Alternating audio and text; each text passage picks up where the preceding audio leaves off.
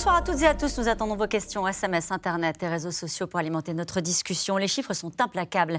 Depuis le mois de janvier, le GIGN est intervenu une trentaine de fois euh, pour des cas de personnes retranchées et armées, soit en quelques mois le total de toutes les interventions l'an dernier. Aujourd'hui encore, c'est en Dordogne qu'un ancien militaire de 29 ans a été neutralisé.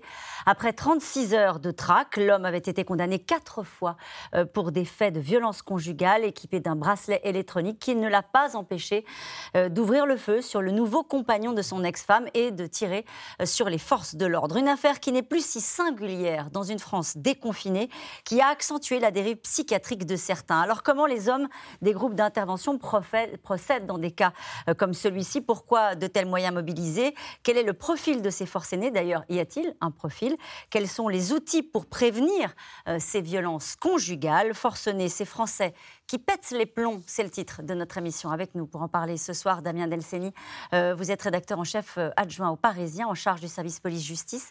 Votre journal qui a publié une série sur la France des retranchés en cinq épisodes, dont le premier était intitulé Le GIGN face à l'inquiétant phénomène des retranchés. Nous y reviendrons longuement ce soir avec vous. Alain Boer, vous êtes professeur de criminologie au CNAM, le Conservatoire national des arts et métiers. Vous enseignez à New York et à Shanghai. Je signale la nouvelle édition, c'est First de votre ouvrage, La criminologie pour les nuls. Avec nous soir, Evelyne Sirmarin.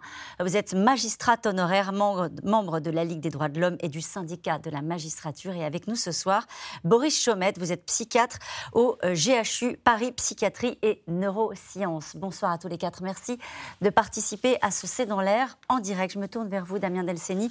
Euh, qu'est-ce que l'on sait des circonstances de l'interpellation euh, de celui qu'on va appeler le forcené d'Ordogne? Alors les circonstances, c'est que depuis déjà quelques heures, euh, il y avait une zone assez restreinte qui avait été déterminée par les, par les gendarmes, euh, qui avait eu d'ailleurs des échanges alors euh, verbaux avec lui au tout début, puis surtout des échanges de coups de feu après avec lui. Donc ça avait permis de, de, centrer un petit peu une zone, une zone boisée assez, assez petite finalement.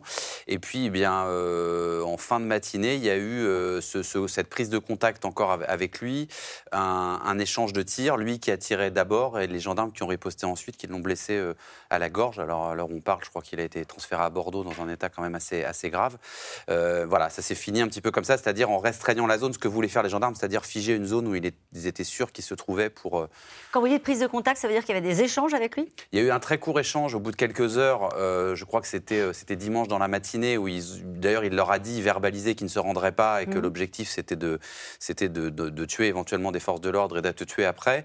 Donc après ce premier échange, il n'y a pas eu de, ils l'ont un peu perdu de vue. Après, je vous dis ce qui est un petit peu euh, borné la, séquence, c'est qu'il y, avait des, il y avait des tirs de sa part sur des patrouilles de gendarmerie, il a tiré sur un hélicoptère, sur un bus de la gendarmerie, donc ça permettait de le situer à des endroits.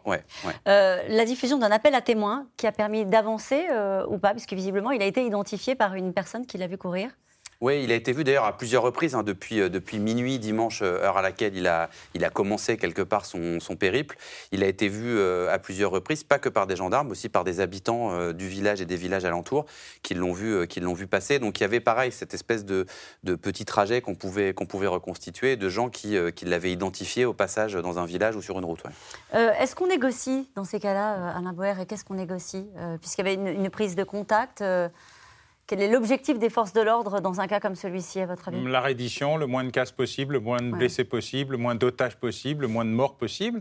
Et on l'a vu d'ailleurs dans l'épisode de la semaine dernière, où euh, là, il y a eu deux morts euh, sur un lieu de travail, euh, la même traque, les mêmes conditions, la même forêt, le même armement, et puis un processus de négociation avec les appels des parents, etc. Et un nouveau processus d'ailleurs de, de, dialogue qui, est très, qui a beaucoup évolué dans le temps. Hein. C'est un peu comme euh, la manière d'obtenir des aveux. Euh, on est passé de la force à une forme de douceur, d'accompagnement, de faire appel aux proches, euh, plus à l'amour qu'à la contrainte. Et donc parfois, ça donne des, résultats. D'ailleurs, dans la plupart des cas, ça donne des résultats. La, quasi-totalité des forcenés sont interpellés à l'usure, parfois... 36 heures, c'est long? Non, c'est un temps raisonnable. Euh, franchement, euh, c'est même, euh, même plutôt raisonnable, eu égard à l'absence de, victimes physiques, malgré les tirs. On n'est pas du tout dans la situation d'il y a des Cévennes, des Cévennes où on a quand même eu deux morts. Ce qui peut paraître étonnant, c'est la débauche de moyens ce sont des moyens euh, considérables qui ont été euh, déployés euh, pour interpeller cet homme. Enfin, ça semble considérable. Vous allez peut-être me dire que c'est classique, mais non, je pense que 300 gendarmes et policiers, des blindés, mm. des hélicoptères, des brigades cynophiles. C'est le terrain qui fait ça. pourquoi il faut beaucoup de monde? Parce que le terrain est grand. Quand on encercle une maison dans laquelle il y a un forcené à l'intérieur, voilà, le périmètre il est réduit. On n'a pas besoin d'engager 300 personnes. pour revenir sur la durée, 36 heures, ça peut paraître long, mais on est 36 heures à l'extérieur. C'est-à-dire que l'individu peut bouger, peut changer d'endroit. Donc 36 heures, c'est à la fois long et à la fois, euh, à la fois pas tant que ça. Dans une maison, 36 heures, c'est beaucoup plus long parce qu'il y a une pression qui s'installe. En plus, là, il était tout seul, il n'avait pas d'otage avec lui. Euh, il y avait, il y avait, voilà, c'est quelqu'un qui, qui est plutôt dans une situation de, fugitif, en fait, réellement que de forcené. Mais mettre beaucoup de gendarmes, c'est lié au terrain, c'est-à-dire qu'il faut des moyens, euh, il faut des moyens aériens, il faut des moyens au sol. Et puis, encore une fois, on est face à quelqu'un qui est armé, qui sait se servir de son arme, et on ne peut pas envoyer n'importe qui, n'importe comment pour, pour négocier ou pour intervenir. Boris Chomette, qu'est-ce qu'il est important de jauger euh, dans, ces, dans ces heures de traque euh, pour euh, le, psychiatre qui est, que vous êtes? Effectivement, il faut aller chercher la personnalité de la personne, il faut aller voir quelles sont les pathologies éventuelles que présente euh, le forcené ou le fugitif, comme on le disait, avec des histoires complètement différentes, puisqu'en fait, quand on prend l'histoire des Cévennes, c'est euh, euh, une personne qui a été sans doute persécutée manifestement par le patron et, les autres employés. le week-end dernier, on a la, policière qui est agressée par un homme qui a une pathologie psychiatrique avérée, puisqu'il a une schizophrénie. Et puis, dans le cas de présent, une personne qui n'a pas de pathologie connue et qui, à part des passages à l'acte violents euh, antérieurs n'avaient pas de profil vraiment établi. Donc euh, on, voit bien qu'on est sur des histoires différentes, de, psychopathologies différentes, en tout cas dans les trois affaires qui, sont assez proches de nous. Et on reviendra précisément sur euh, l'existence ou non hein, d'un profil pour ces forcenés. cette phrase du général André Pétillot, commandant de gendarmerie de la région sud-ouest, qui dit Le but, c'est de l'interpeller en vie. Si nous avions voulu le neutraliser, ce serait déjà fait. Evelyne Sirmarin, c'est toujours le cas? Écoutez, je, pense, euh, bon, je ne suis pas spécialiste des problèmes de, gendarmerie, mais euh, ce qu'on voit, c'est quand même, ce, qu'on voit quand même, euh, je, crois, sur ces, forcenés. Là, on, a affaire à des séries, et moi, je m'interroge quand même, en tant que magistrat, sur le, problème de société que, ça, que ça pose. Alors, peut-être, certains, certains, experts vont dire c'est toute la crise du Covid, etc., où les gens sont à bout de, de, de force psychique, peut-être. Il y a aussi quand même euh, le problème de euh, la société en général qui est extrêmement, enfin les, violences contre les personnes ont euh, largement augmenté ces dernières années. Et puis n'oublions pas qu'on est dans un cadre de violence conjugale. Et moi, ce que j'observe, c'est que par rapport, vous savez, à ce qui s'est passé dans le Puy-de-Dôme euh, en décembre 2020, où là, trois gendarmes ont été tués pour une affaire terrible aussi euh, de violence conjugale et un, gendarme grièvement blessé. On voit bien que euh, la prise en charge dans ces affaires de violence conjugale, il avait été condamné quatre fois. Là, c'était, il y avait une autre condamnation. On voit bien que la prise en charge, si vous voulez, elle est extrêmement centrée, et c'est normal, sur le fait qu'il euh, faut protéger la victime. Mais euh, je pense que, comme il a été dit par certains au Grenelle euh, des, violences conjugales, on voit aussi que la mm. prise en charge des hommes violents est tout à fait nécessaire également. Et ça, nous y reviendrons. vous, un problème. vous avez raison de le dire parce qu'il a été condamné à quatre reprises, il était sous bracelet électronique, nous y reviendrons. Euh, mais pardon d'insister un peu lourdement, Alain Boer, cette phrase. Le but, c'est toujours de l'interpeller en vie. Euh, on a l'impression sur les affaires de terrorisme, on, est moins, on a moins cette priorité-là. Est-ce que c'est le cas ou est-ce que c'est toujours la priorité des forces spéciales comme le GIGN Ça a toujours été la priorité. Le seul changement qui a eu lieu est dû aux terroristes pas un changement de la police ou de la gendarmerie, c'est quand on a découvert non plus les prises d'otages de masse, mais les meurtres de masse. C'est ce qu'on appelle l'effet Bataclan.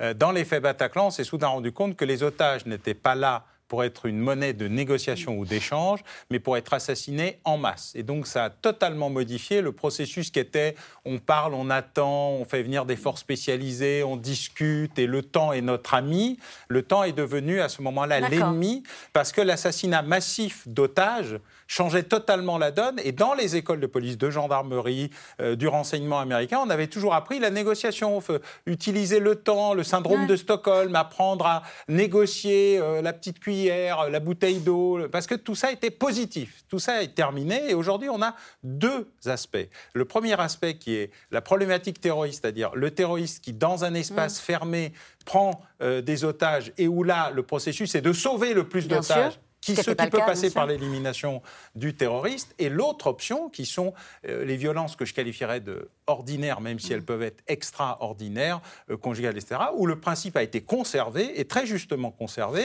qui est jusqu'au bout, on essaye de prendre euh, les gens vivants en essayant de sauver le maximum de personnes. Je rappelle qu'il n'y a pas de victimes. C'est une opération réussie. C'est donc de ce point de vue-là une opération réussie Il a été blessé. en temps et en méthode. Il a été blessé, euh, visiblement, lors de cette interpellation, blessé à la gorge. Qu'est-ce qu'on sait de lui, Damien Delceni C'est un ancien militaire c'est un ancien militaire euh, qui euh, travaillait là, qui était inséré, hein, qui avait un métier dans une, dans une boîte de transport, je crois, mais qui effectivement rencontre des problèmes de, de, violence conjugale répétitifs et ce qui semble avoir été l'élément déclencheur quelques heures avant son, coup de folie, c'est une nouvelle dispute avec son ex et donc en fait un problème privé, intime, qui devient soudainement euh, une volonté de régler ses comptes à tout le monde, c'est-à-dire aux nouveaux compagnons de son ex et puis après aux forces de l'ordre. Et après aux forces de l'ordre. C'est-à-dire qu'il avait deux objectifs euh, quand il s'est rendu avec un fusil chez son ex, c'était à la fois de s'en prendre aux nouveaux compagnons, mais tout de suite après de, s'en prendre aux forces de l'ordre. Il était rentré dans cette logique-là.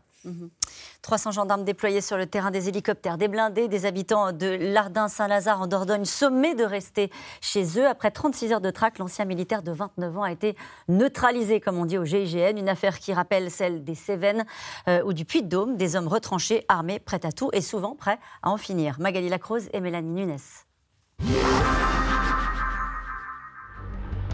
36 heures de traque, d'angoisse, tout un village confiné, quadrillé par plus de 300 gendarmes, le GIGN, 7 hélicoptères. Depuis samedi soir, l'Ardin Saint-Lazare suspendu à une gigantesque chasse à l'homme. Le fugitif n'est pas loin, il se cache dans une zone boisée très escarpée, difficile d'accès. Le risque est là, euh, l'individu euh, est armé, et donc, euh, il faut absolument euh, respecter les consignes euh, de prudence, de confinement. C'est très angoissant, c'est une situation très très angoissante, en espérant que ça ne va pas durer trop longtemps. L'homme est un ancien militaire de 29 ans. Samedi dernier, il se rend au domicile de son ex-compagne, attaque son nouveau compagnon. Les gendarmes appelés par les voisins se cachent dans le jardin pour l'interpeller, mais ils sont visés par des tirs. La cavale commence, le profil du forcené rajoute encore un peu plus d'inquiétude. Il euh, a été condamné à quatre reprises par le passé, par la justice. Euh, quatre fois pour des violences euh, qu'on appelle conjugales, hein, des violences commises sur conjoint, au préjudice de la même victime, son ex-compagne avec laquelle il a eu trois enfants. Les recherches se concentrent dimanche et ce lundi sur un périmètre de 4 km. Pendant de très longues heures, le fugitif n'est pas localisé jusqu'à ce midi. L'individu a été neutralisé. Merci aux gendarmes et en particulier au GIGN pour leur action déterminante, ainsi qu'à l'ensemble des services de l'État mobilisés. Depuis le début de l'année, les hommes en noir du GIGN sont intervenus plus de 20 fois, comme dans un film. Les chasses à l'homme se multiplient. Pour cet ancien membre du GIGN, le dispositif est proportionnel à la dangerosité des fugitifs. C'est euh, extrêmement complexe de rendre une étanche une zone de 4 km. Il faut prendre en considération les chemins, les pistes, les routes, les départementales. Il faut donc bloquer tous les chemins d'accès et les chemins de fuite. Il faut aussi contrôler les appuis possibles des gens qui viendraient donner un coup de main et aussi éviter que la situation dérape. Donc on n'hésite pas à mettre les moyens. On verrouille euh, toute la zone, on la gèle. Il y a deux semaines, dans les Cévennes cette fois, un homme de 29 ans prend la fuite après avoir tué son employeur et un collègue dans la Syrie où il travaillait. Les euh, perquisitions qui ont été effectuées au, domicile euh, du suspect ont permis de retrouver un très grand nombre d'armes, une douzaine euh, d'armes, ainsi que des éléments d'armes extrêmement sophistiqués et une quantité estimée pour l'instant à 3300 munitions de tout calibre. Valentin, c'est papa. Je t'aime. J'ai la garantie qu'il n'y aura pas feu si tu te rends maintenant. Son père tente de convaincre le fugitif de se rendre. C'est un chasseur aguerri, très connaisseur du secteur. Le GIGN, là encore, est appelé en renfort. Le village voisin est sous cloche. L'homme est adepte des théories survivalistes d'une fin du monde très proche. Au terme de 72 heures de cavale, il est finalement interpellé. Le forcené euh, est toujours euh, empreint d'une situation délicate, difficile à vivre pour lui ou sa famille, et que pour lui, il n'y a pas d'autre solution que de passer à l'acte pour se faire entendre ou pour, pour s'abandonner. On cherche quelqu'un qui a commis des faits qui pourrait en commettre d'autres. On n'est plus dans le forcené avec qui on peut tenter une négociation. En décembre, dans le Puy de Dôme, un homme tue trois gendarmes et en blesse un autre lors de leur intervention, alerté pour des faits de violence conjugale. L'homme se serait ensuite suicidé dans sa voiture. Trois profils de forcenés différents, mais toujours la même détermination d'en finir, quitte à commettre le pire. Et dans le cas de la Dordogne, son employeur disait de lui, c'est un, garçon, euh, un employé modèle, calme, respectueux. On a l'impression qu'on entend souvent euh, ce, genre de déclaration a posteriori. Est-ce que c'est le cas ou c'était pas forcément le cas pour euh, les Cévennes? Pour celui des Cévennes, non. Mais ça prouve qu'il y, a des, profils assez différents en fait. Il y a des gens qui, qui maturent quelque part ce geste. Celui des Cévennes était quand même dans un processus où depuis plusieurs semaines, son comportement, y compris ses proches, avaient remarqué que son comportement avait changé et pas, et pas pour le bien. Euh, et puis vous avez des individus qui, euh, ce qui est d'ailleurs le plus souvent le cas des forcenés, c'est une espèce de bascule qui se fait un moment. C'est comme une marmite, quoi. C'est-à-dire il y a un certain nombre de problèmes qui se sont accumulés, qui peuvent être sentimentaux, sociaux, parfois tout à la fois. Et à un moment donné, pouf, la marmite est pleine et là ça explose et on tombe sur des profils qui ne sont pas des profils forcément dangereux ou en tout cas qui 48 heures avant pouvaient avoir un comportement social à peu près normal. Boris Chomette, elle est, justifiée cette expression au final des ces Français qui pètent les plombs. Est-ce que c'est ça ou est-ce que c'est plus compliqué que ça? Et on a des gens qui ont euh, un profil psychologique qui aurait pu ou dû alerter. La question, c'est est-ce qu'on peut prévoir le passage à l'acte et est-ce que finalement on peut prévenir aussi la décompensation? On parle de décompensation sur le plan psychiatrique.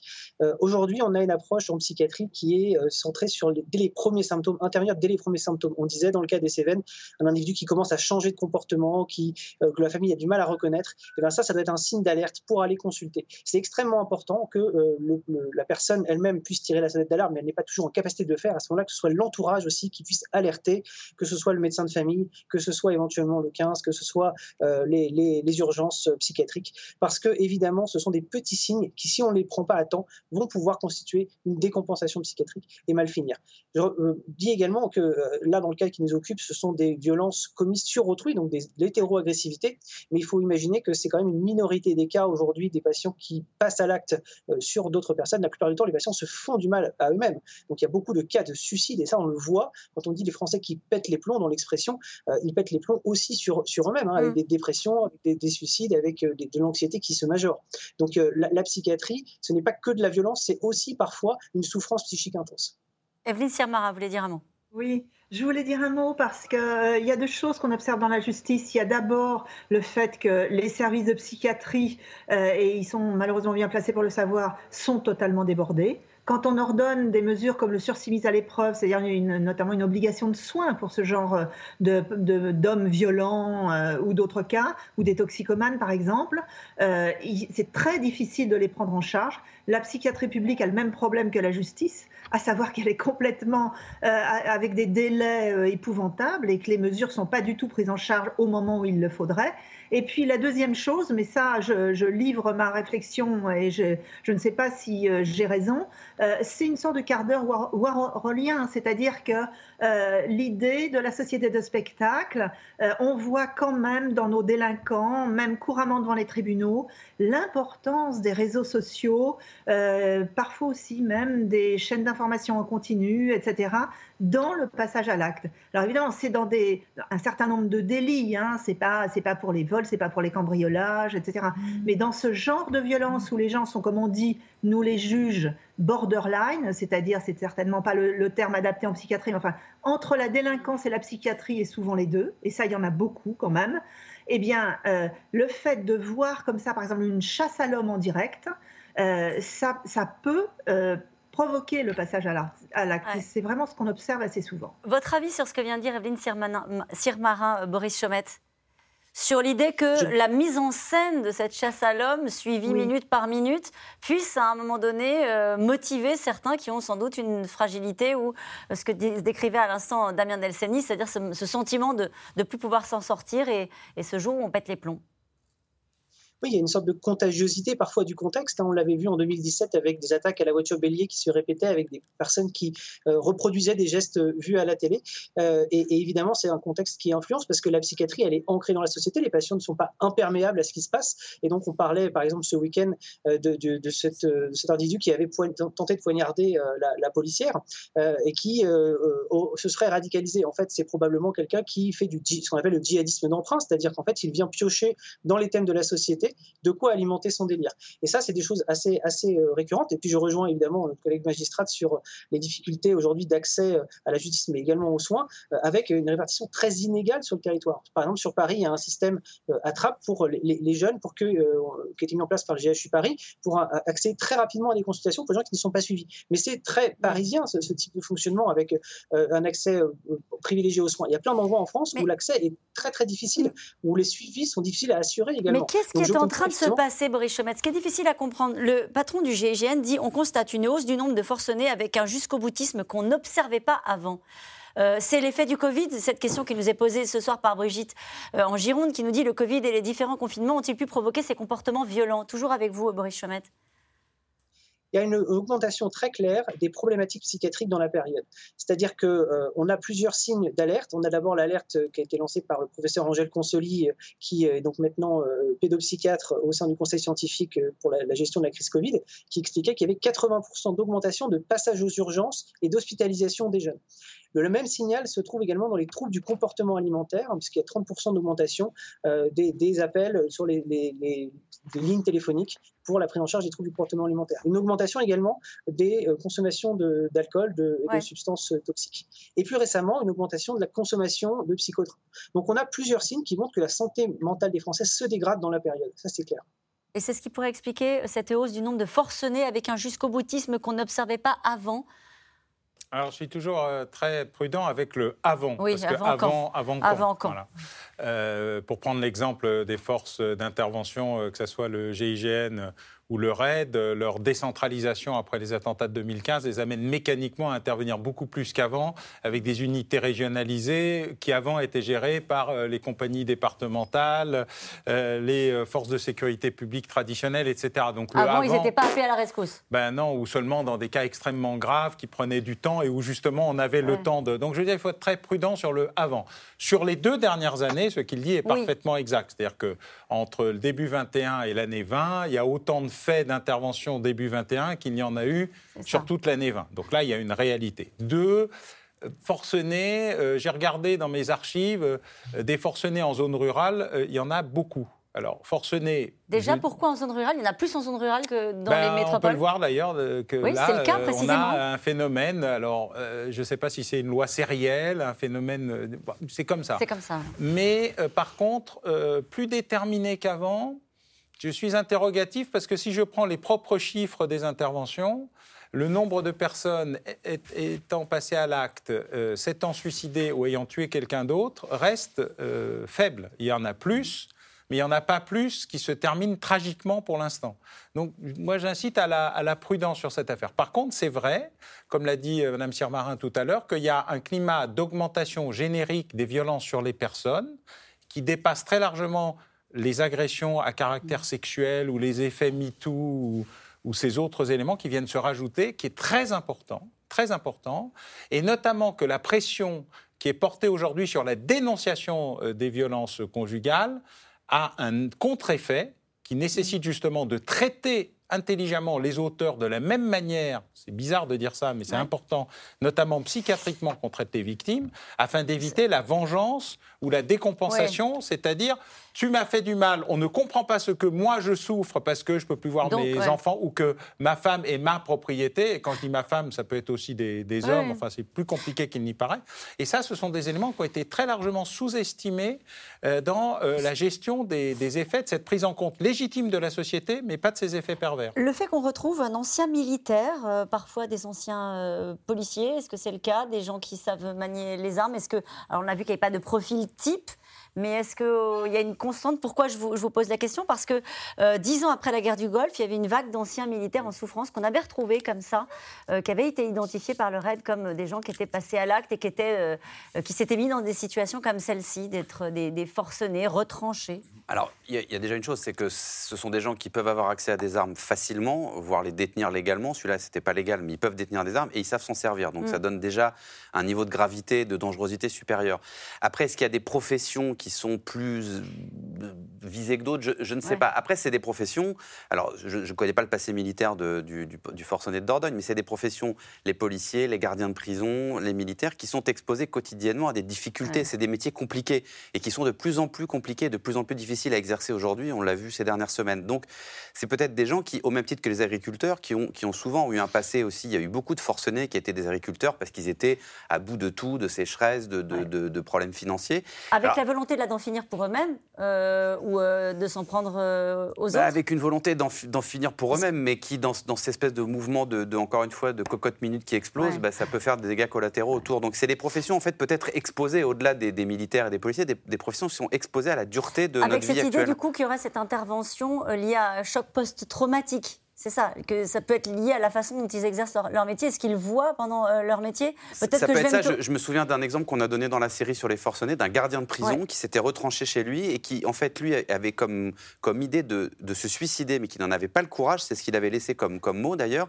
et qui s'était dit au moins je connais les méthodes du raid, je vais faire tout en sort, tout, je vais mettre tout en, en, en œuvre pour que je sois exécuté par le RAID parce qu'au moins comme ça ce sera bien fait et, euh, et je serai ouais. sûr qu'ils ne me rateront pas. Donc oui, c'est quelqu'un qui connaissait un peu le milieu et qui savait que les techniques d'intervention, s'il agissait comme ci ou comme ça, allaient pouvoir euh, arriver à ses fins. Boris Chemet, en ce moment, le RAID travaille euh, sur des cas potentiels de soignants en stress post-traumatique. Oui, tout à fait. Les soignants ont été exposés à un stress continu depuis un an. Donc, évidemment, il y a euh, une charge euh, psychique qui est très importante avec du coup des risques de décompensation sur le mode dépressif, sur le mode euh, aussi de burn-out. Euh, ça, c'est extrêmement important. Qu'est-ce que ça veut dire, pardonnez-moi Ça fait plusieurs fois que vous utilisez ce, ce mot décompensation. Euh, à partir de quand Pourquoi À partir de quand Dans ce cas précis, on peut imaginer qu'il y a une décompensation. C'est un choc, c'est une grosse dispute, c'est un trop-plein. C'est quoi une décompensation en termes psychiatriques? Sur le plan psychiatrique, maintenant, on a un modèle qui est assez clair, qui est on a une, vulnérabilité euh, éventuellement biologique euh, qui euh, est latente et qui va pouvoir se révéler en fonction de facteurs de stress. La décompensation, c'est l'arrivée de symptômes chez quelqu'un qui jusqu'alors avait un comportement qui était adapté. C'est vraiment ce, terme-là qui est derrière cette définition-là. Si on, parle de la question des, des suicides by cops, ou, plus exactement le suicide par police interposée, en fait, c'est effectivement, il y a plusieurs profils dedans. Il y a la personne qui est en train de commettre un suicide et la police arrive et elle, elle, utilise la police ou elle, ou elle retourne l'arme contre la police. Euh, et puis, il y a des phénomènes, effectivement, de gens qui euh, euh, vont venir chercher à se faire tuer par les forces de l'ordre. Et ça, c'est souvent des personnes qui veulent finir un peu dans des, dans des coups d'éclat euh, et qui, évidemment, euh, veulent démontrer quelque chose à travers leurs gestes. Mais vous voyez une constante, vous, dans les profils de ces hommes? D'ailleurs, ce sont souvent des hommes? Ce sont souvent des hommes, et d'ailleurs, ce sont souvent des, des, personnes qui détiennent des armes, hein, ce qui pose la question euh, aussi de l'accès aux armes pour les personnes qui euh, euh ont, des symptômes déjà présents, à minima, etc. Donc, euh, donc, donc c'est sûr que effectivement, c'est il n'y a, a, pas un profil type en tant que tel. D'ailleurs, les, les, les, trois affaires qui nous occupent sont, sont totalement différentes, mais il y a effectivement des, des des risques de violence. Et le meilleur euh, prédicteur de passage à l'acte violent chez euh, quelqu'un qui, euh, qui, qui, souffre de problèmes psychiatriques, c'est le fait d'avoir déjà eu avant des passages à l'acte violent. Ah ouais. Oui, je voudrais rajouter que la, la progression du nombre de femmes euh, concernées oui. par euh, les décompensations en général, les problématiques euh, suicidaires, les problématiques de, de violence est aussi un élément qu'il ne faut pas sous-estimer. Euh, la parité progresse bizarrement, mais euh, de ce point de vue-là, on est dans une, dans une phase euh, d'augmentation sensible.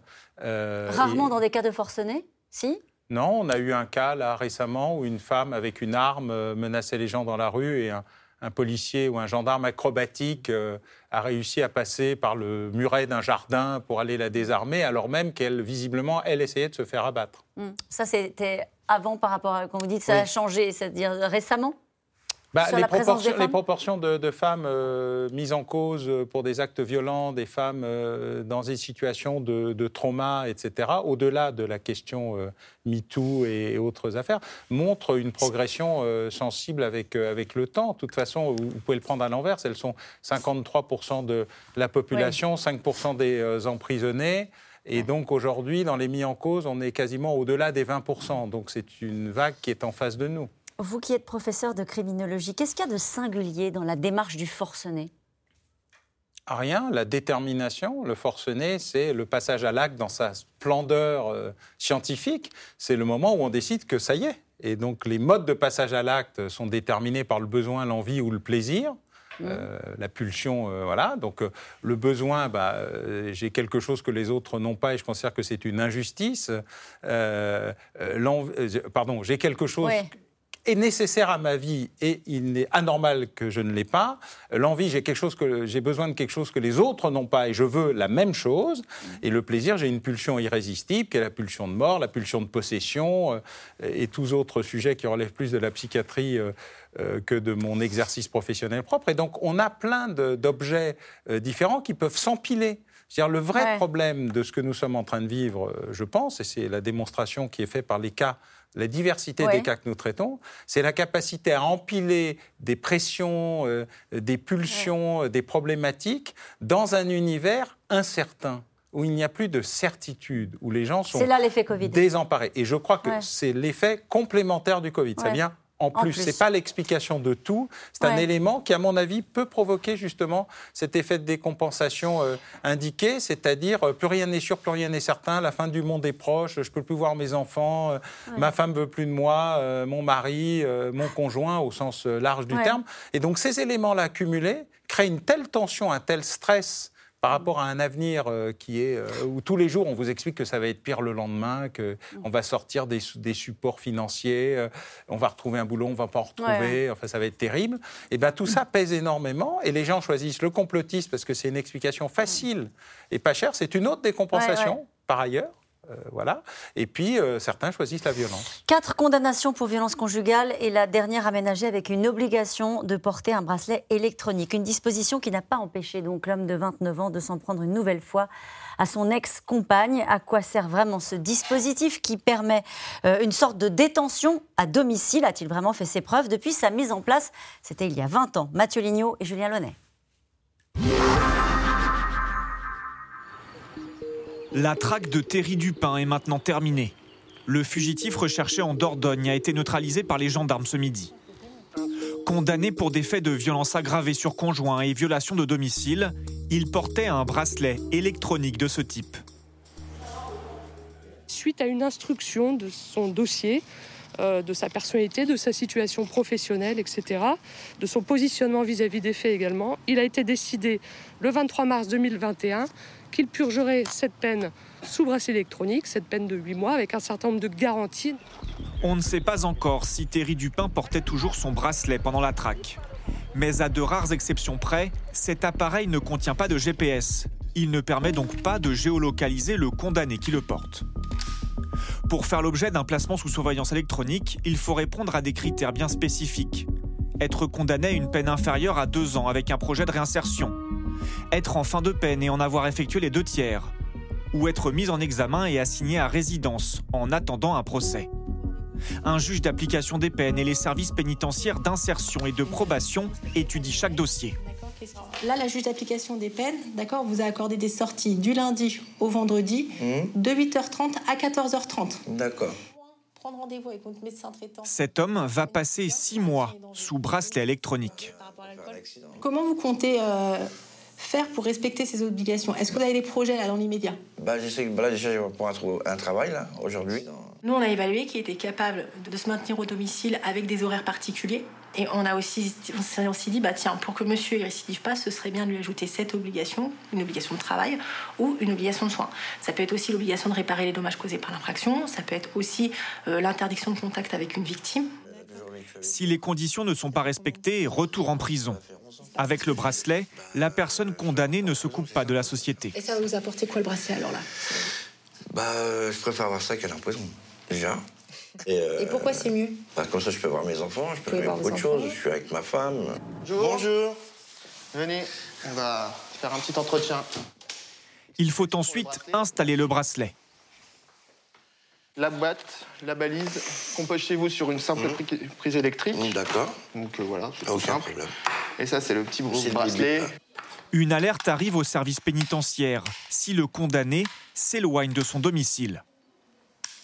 Voilà, donc il est allumé, il sera D'accord. actif que quand on fera le paramétrage de votre Ouais, domicile. chez moi, ouais. En France, 13 960 personnes sont placées sous surveillance électronique, selon les chiffres d'avril dernier. Pour ce syndicat de magistrats, le recours au bracelet électronique est utile. Ça sert à la fois à pallier au manque de places de prison et à pallier à euh, l'inefficacité, quelque part, de la peine de détention qui coupe complètement euh, le condamné du monde, hein, euh, qui ne lui permet ni de travailler, ni de chercher un emploi, ni même de suivre les soins qui lui seraient nécessaires, par exemple pour une addiction. On sait qu'à partir du moment où on est complètement coupé de la société et qu'on n'a plus les réflexes de la vie en société, il y a beaucoup plus de récidives. Éviter la récidive et protéger les femmes. Depuis septembre dernier, le gouvernement a lancé des bracelets d'un nouveau genre. Appelés anti-rapprochement, ces dispositifs alertent quand un homme condamné se rapproche trop près de son ex-conjointe et s'il ne respecte pas l'éloignement minimal décidé par la justice. Voilà, vous me, vous me lancez un défi. Oui, il n'y a pas que la répression, il y a aussi la prévention. Et euh, les services pénitentiaires sont totalement investis sur cette question.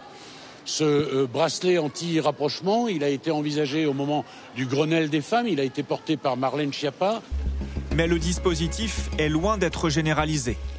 Seulement 47 bracelets anti-rapprochement seraient actifs sur les 1000 appareils disponibles. Alors nous allons revenir sur euh, euh, le bracelet euh, électronique, mais euh, en gros, il n'avait pas fait de prison, cet homme de 29 Il a ans, qui a été- condamné à quatre reprises. Il a été condamné à quatre reprises. Les deux premières fois avec euh, sursis et des obligations, et, en- et les deux fois suivantes en dessous du moment où on passe en privation de liberté euh, réelle, au sens de la détention, c'est-à-dire moins de deux ans euh, ferme. Et donc les aménagements sont quasiment automatiques pour sa première peine qui était de un an, et pour la deuxième euh, qui était de 18 mois, euh, je crois. Euh, je n'ai pas. 16 mois, la deuxième. 16 On les a là qui s'affichent, hein, dans le Voilà. détail. Dernière. Et là aussi, c'est aménageable. Et d'ailleurs, le bracelet est un élément de cet aménagement. Cette question euh, pour vous, euh, Evelyne Sirmarin. Le forcené de Dordogne avait déjà été condamné quatre fois pour des violences conjugales. Que fait la justice? C'est Jean-Luc en Haute-Marne. Bien sûr. Alors, on a bien compris, hein, c'est pas la même chose le bracelet électronique et le bracelet en- en- anti-rapprochement. Bon, dans les deux cas, ça peut ord- être ordonné. Là, ça a été le cas. euh, sans que la personne fasse du tout de prison. Donc, euh, il a été condamné, là, la dernière peine, à euh, 16 mois de prison, dont 8 mois ferme. Et euh, on a estimé qu'il avait suffisamment de garanties de réinsertion, d'hébergement, etc., pour euh, bénéficier d'un bracelet électronique. Je veux préciser que le bracelet électronique, le problème, c'est que, alors d'abord, euh, techniquement, ce sont des ondes radio hein, la plupart du temps, et euh, donc on ne peut pas vraiment géolocaliser les gens. Mais surtout, le bracelet électronique, le problème, c'est qu'il n'y a pas euh, de mesure d'accompagnement euh, souvent qui va avec. Donc, euh, c'est pas le tout de mettre un, bra- un bracelet électronique à quelqu'un. Euh, bon, il peut pas sortir de son domicile ou il peut pas s'approcher de la victime, etc. Et ça sonne dès qu'il le fait. Mais il faut évidemment, et c'est là que le bas blesse, des mesures euh, entre guillemets d'insertion où il va pouvoir discuter avec des conseillers d'insertion et de probation ou être suivi par euh, euh, des psychologues, etc. Il était inséré, là. Il avait, un- il avait, en tout cas, Alors- il avait un emploi. Oui, son employeur disait emploi. beaucoup de bien de lui. Bien sûr, mais pour la violence euh, qui était vraiment inhérente euh, manifestement à sa personnalité, puisque ça fait quand même quatre fois qu'il commet des actes Ouais. de violence, violation de domicile, etc., il aurait fallu effectivement qu'il y ait des mesures de suivi, de discussion, de dialogue, groupe de parole et suivi psychiatrique ou psychologique. Et c'est là que le problème du bracelet électronique, vous comprenez, ne peut pas résoudre tous les problèmes euh, d'un- d'une personne qui a tendance à récidiver. Or, on sait qu'en matière, pour finir, de violence conjugale, le taux de récidive est très important. On est à peu près à 38-40% de taux de récidive. Donc, on sait que ce sont des gens qu'il faut suivre suivre particulièrement de façon humaine, pas uniquement en leur mettant euh, une Mm. sorte de mur symbolique euh, à la cheville. Boris Chomette, donc il faut suivre les auteurs de, de violences conjugales, les accompagner. Euh, Evelyne Sirmarin di- disait il faut des groupes de parole, etc. Est-ce que c'est vraiment la, la méthode que vous préconisez, vous aussi, pour accompagner euh, ces hommes violents? Enfin, Surtout pour éviter qu'ils recommencent. Il y a besoin de psychiatrie pour les victimes, évidemment, et aussi pour les, pour les auteurs, parce que sinon, quelle est la solution alternative? On a vu, par exemple, aussi la, la- la personne qui été condamnée euh, à, passer la moitié de sa vie en prison, euh, qui, qui passait l'acte sur la policière. Euh, elle a fait la moitié de sa vie en prison, et quand elle sort, elle, agresse quelqu'un. Et, là, c'est le même cas, personne qui est condamnée à multiples reprises. On voit bien que c'est pas dissuasif de la, de, de- de la récidive. Pourquoi? Parce que, tout simplement, c'est des gens qui, du fait de leurs troubles aussi, ne comprennent pas la, la portée de, de la sanction. Et donc ça, ça veut dire que la place de la psychiatrie, euh, elle est aussi de pouvoir, à un moment, euh, les prendre en charge, mettre du soin euh, et de ne pas mettre de- uniquement de la répression dans cette affaire. Ça veut dire que leur place à ces profils-là, elle est où, à votre avis? Dans des hôpitaux est, psychiatriques avec de l'enfermement? Non, pas nécessairement. Aujourd'hui, euh, il y, a des- patients qui sont euh, pris en charge en hôpital psychiatrique de, sous des- avec des soins sous contrainte, avec différents types de modalités. Et puis, il y a des personnes qui sont avec des soins ambulatoires, donc des soins à l'extérieur de l'hôpital. Euh, ça peut être par exemple des programmes de soins avec une obligation de se présenter en rendez-vous avec le psychologue, avec le psychiatre, de recevoir éventuellement un traitement.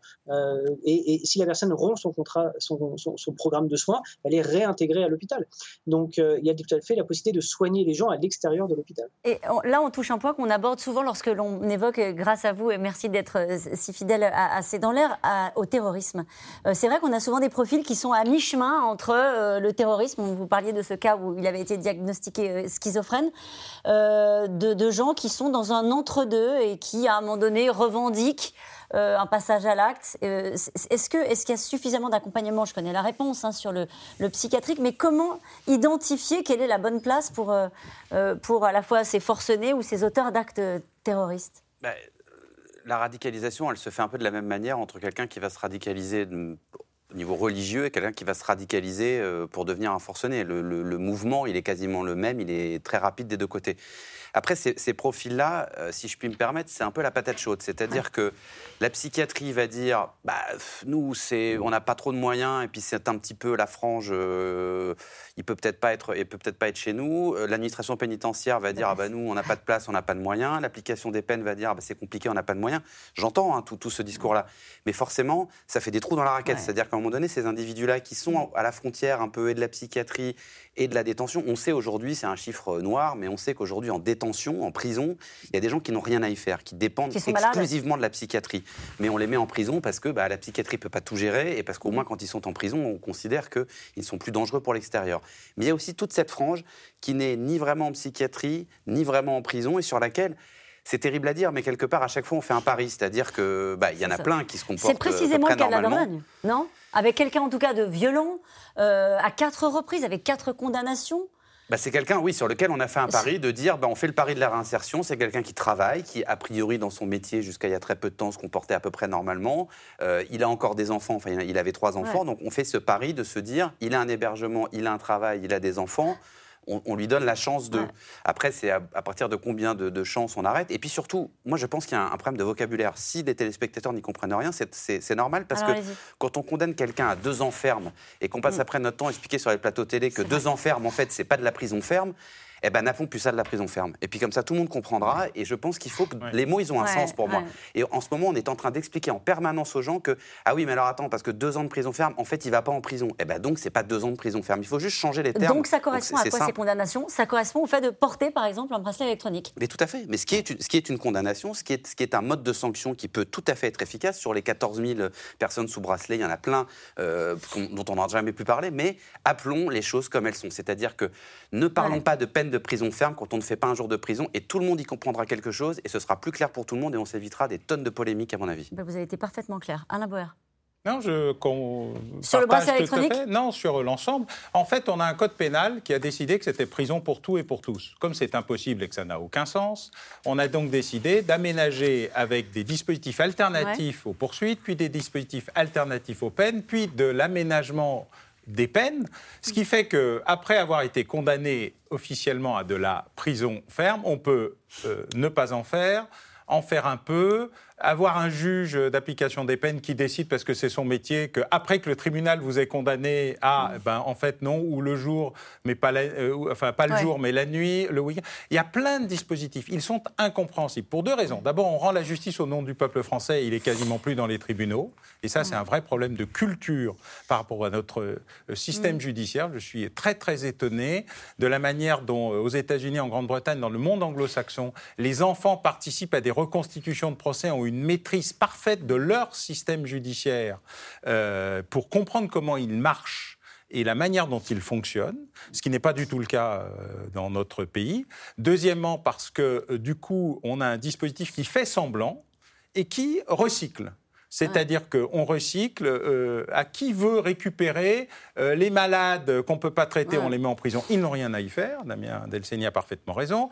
Euh, les violents, eh ben, on peut avoir une chance, deux chances, trois chances, quatre chances, dix chances, cinquante chances, cent chances. il y a un moment où il faut savoir où est-ce qu'on s'arrête. Et enfin, on parle beaucoup de l'individualisation des peines, ce qui est assez légitime au moment du procès, mais très peu de la manière dont on peut aussi individualiser le processus de contrôle de la violence qui a fait l'objet de débats infinis sur la rétention de sûreté, c'est-à-dire le moment où, après la peine, on est quand même suffisamment inquiet pour les femmes, pour les enfants, pour la population, pour se dire on va peut-être trouver un système. Enfin, parce qu'il y a eu un débat chez les psychiatres, comme un peu partout, sur le milieu ouvert, pas le milieu fermé. Le milieu mm. fermé, c'est mal, faut pas enfermer les gens, c'est un vrai sujet, etc. Et cette chance, ce jeu, euh, ce risque, euh, ce pari qui est pris avec euh, les entre deux violents, mais qui pourraient s'arrêter de l'air, etc., il pose un problème parce qu'on n'a pas assez d'offres dans le milieu psychiatrique pour dire, écoutez, c'est pas la prison, mais c'est quand même le milieu fermé qui va être l'enjeu, ou c'est le milieu ouvert, mais il y a un vrai accompagnement. C'est pas juste euh, venez à un rendez-vous,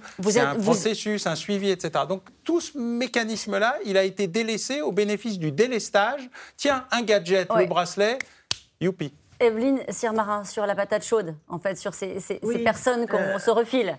Oui. Euh, ce, qu'il faut comprendre, voilà, sur ce que vous dites sur les peines fermes, oui, parce qu'une peine de prison peut être prononcée dans une audience euh, correctionnelle, par exemple, et s'il n'y a pas de mandat de dépôt, à ce moment-là, la personne ne va pas directement en prison.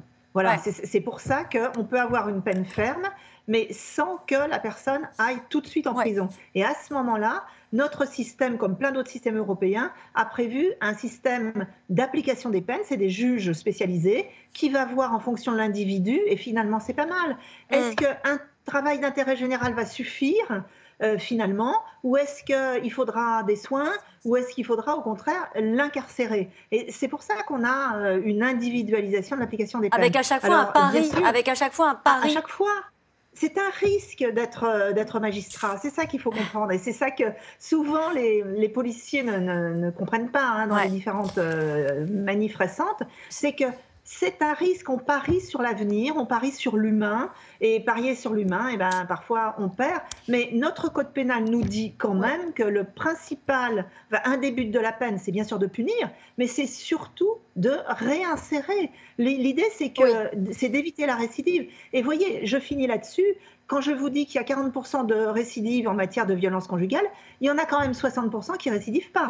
Donc, euh, on a raison de parier parfois. Je vous donne d'autres chiffres. 80% des plaintes sont classées sans suite concernant euh, les violences euh, conjugales. Et puis, on parlait euh, de, politique publique. Il y a aussi des politiques publiques volontaristes qui sont menées dans d'autres pays. Je pense à l'Espagne, notamment sur les violences conjugales, avec des équipes de police référents pour le suivi des dossiers. C'est toujours la même personne qui est là lorsque une femme se plaint d'un mari violent. 17 fois plus d'ordonnances de protection que la France. Et on a mis le budget 8600 places d'hébergement contre 5000 en France avec des tribunaux spécialisés. Alors en tout cas, dans un contexte où la sécurité est devenue une priorité euh, des Français, le débat politique s'enflamme régulièrement sur des propositions toujours plus sévères, avec l'idée qu'il faut punir plus vite et plus fort. Dernier coup de sang en date, celui du numéro 2 euh, des Républicains, qui propose, dans le cadre de la lutte contre le terrorisme, de rétablir la Cour de sûreté créée par le général de Gaulle, une proposition à la con, lui répond le leader de la CFDT. Juliette Perrault, Nicolas Baudry-Dasson.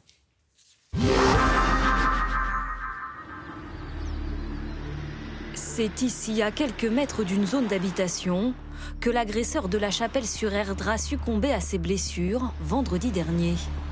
À un échange de coups de feu avec les gendarmes, quelques heures après l'attaque au couteau perpétrée contre une policière au poste municipal. Rapidement, Le profil de l'agresseur, un Français d'une quarantaine d'années connu des services de police, se dessine. Il sortait de prison et en 2016, il avait été euh, signalé pour une pratique euh, rigoriste de l'islam, pour radicalisation. Il était ainsi inscrit au, fichier FSPRT et il était reconnu, diagnostiqué comme schizophrène sévère. Rapidement aussi, des questions sur son suivi judiciaire et médical en milieu ouvert. J'entends déjà que certains sont partis dans un certain nombre de discussions qui sont assez singulières. Dans notre pays, quand un homme a purgé sa peine, il a purgé sa peine.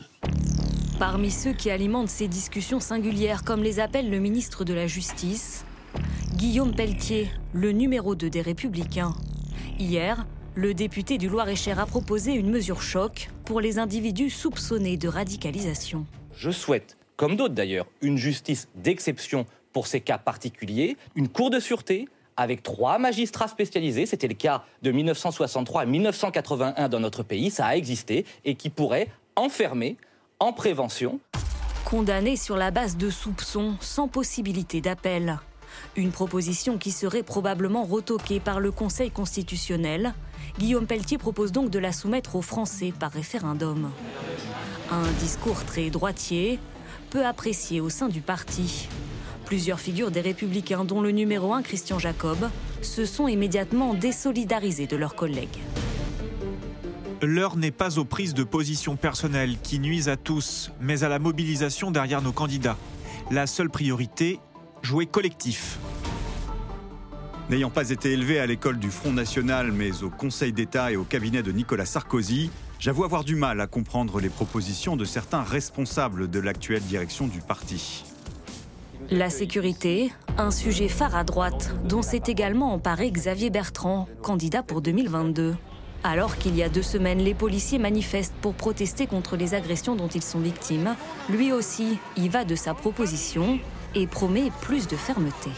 On s'attaque à un policier, à un gendarme, un pompier ou un maire, il y aura une peine de prison automatique, automatique minimum d'un an, non aménageable.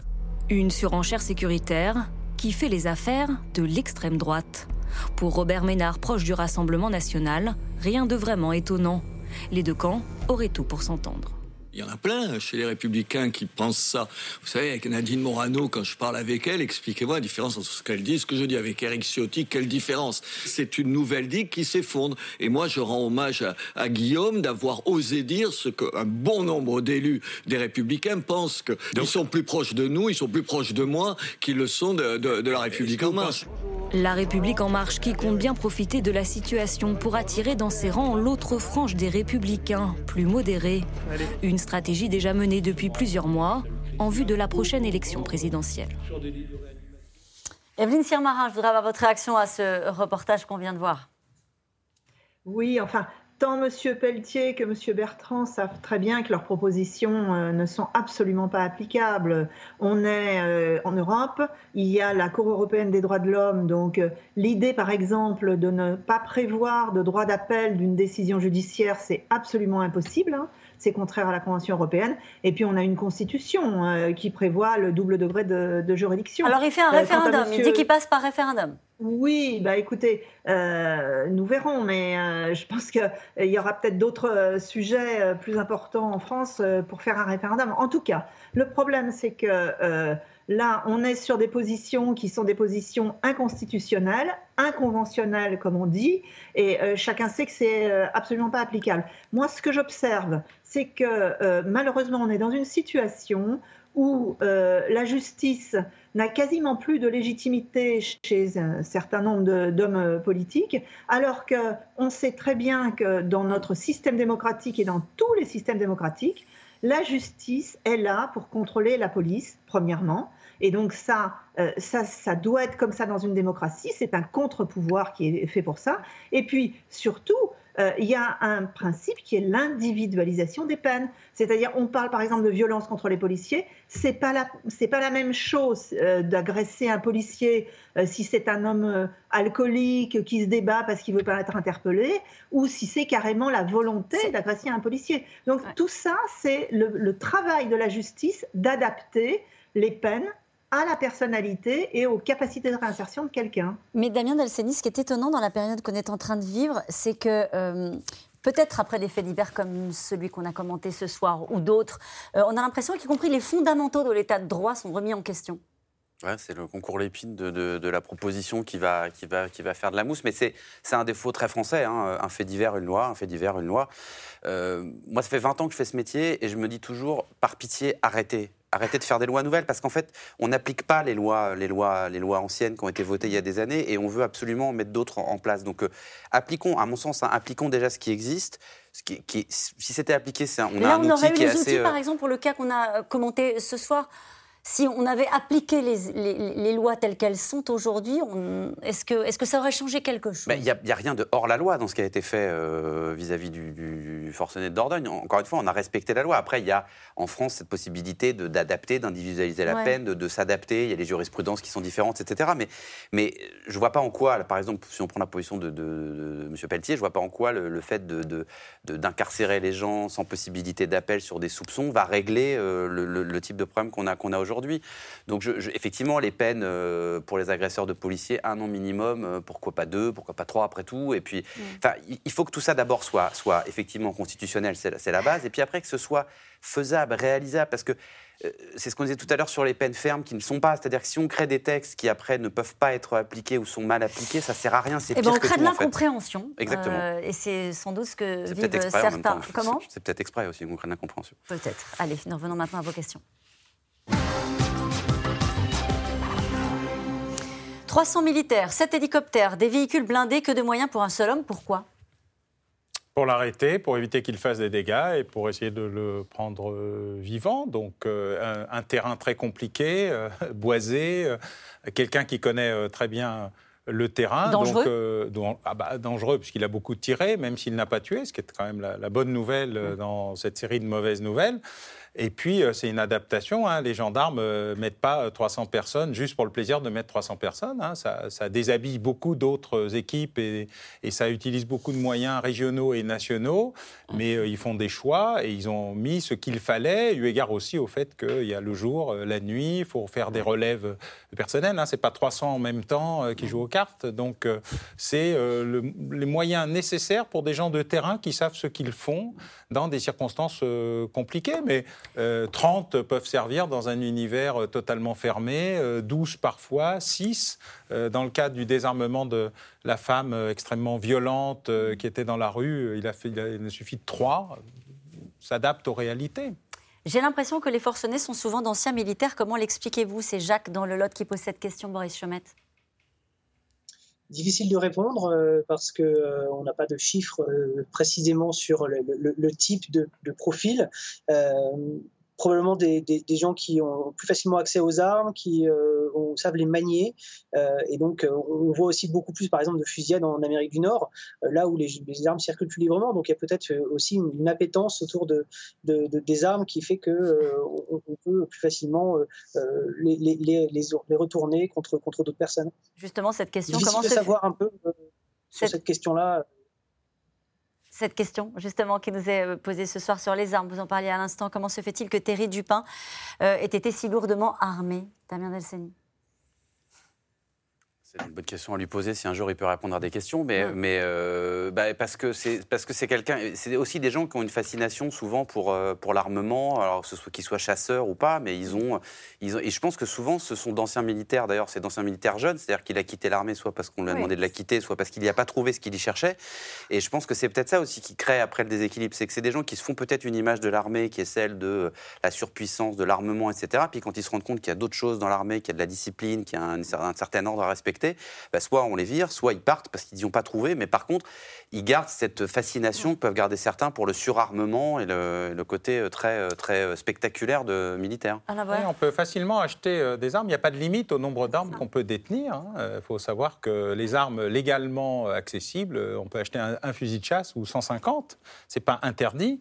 Il n'y a pas de limite au nombre de munitions qu'on peut acquérir dès lors que c'est légalement. Si on fait du tir sport, soi-disant sportif, parce qu'on a vu que dans le tir sportif, euh, les, les classements mériteraient d'être très largement revus, notamment pour les armes semi-automatiques, qui sont euh, aujourd'hui considérées comme parfaitement normales dans certains euh, clubs de tir et qui, restent quand- qui laissent un peu dubitatif quand on voit Oui, ce- Un club de tir avec une arme semi-automatique. oui, bien sûr. Il y avait l'autre jour sur votre antenne un, un reportage très précis sur ce qu'on pouvait trouver dans un club de tir et j'avoue euh, moi-même avoir été un peu surpris de ce que je voyais. Alors je ne connais pas exactement euh, les modalités techniques d'usage des armes, mais dans ce qui était indiqué, euh, on considérait que c'était du type sportif qui n'était pas euh, au plus haut degré de la catégorie. Donc c'est pas très compliqué et malheureusement il y a encore là entre le droit de chasse euh, qui me paraît Ouais. raisonnablement un sujet sur lequel on va pas recommencer la Révolution française et le fait d'avoir euh, 15 armes à feu, Ouais. il y a peut-être un Bah équilibre voilà un trou intelligent dans la à raquette, trouver. Evelyne Sirmarin.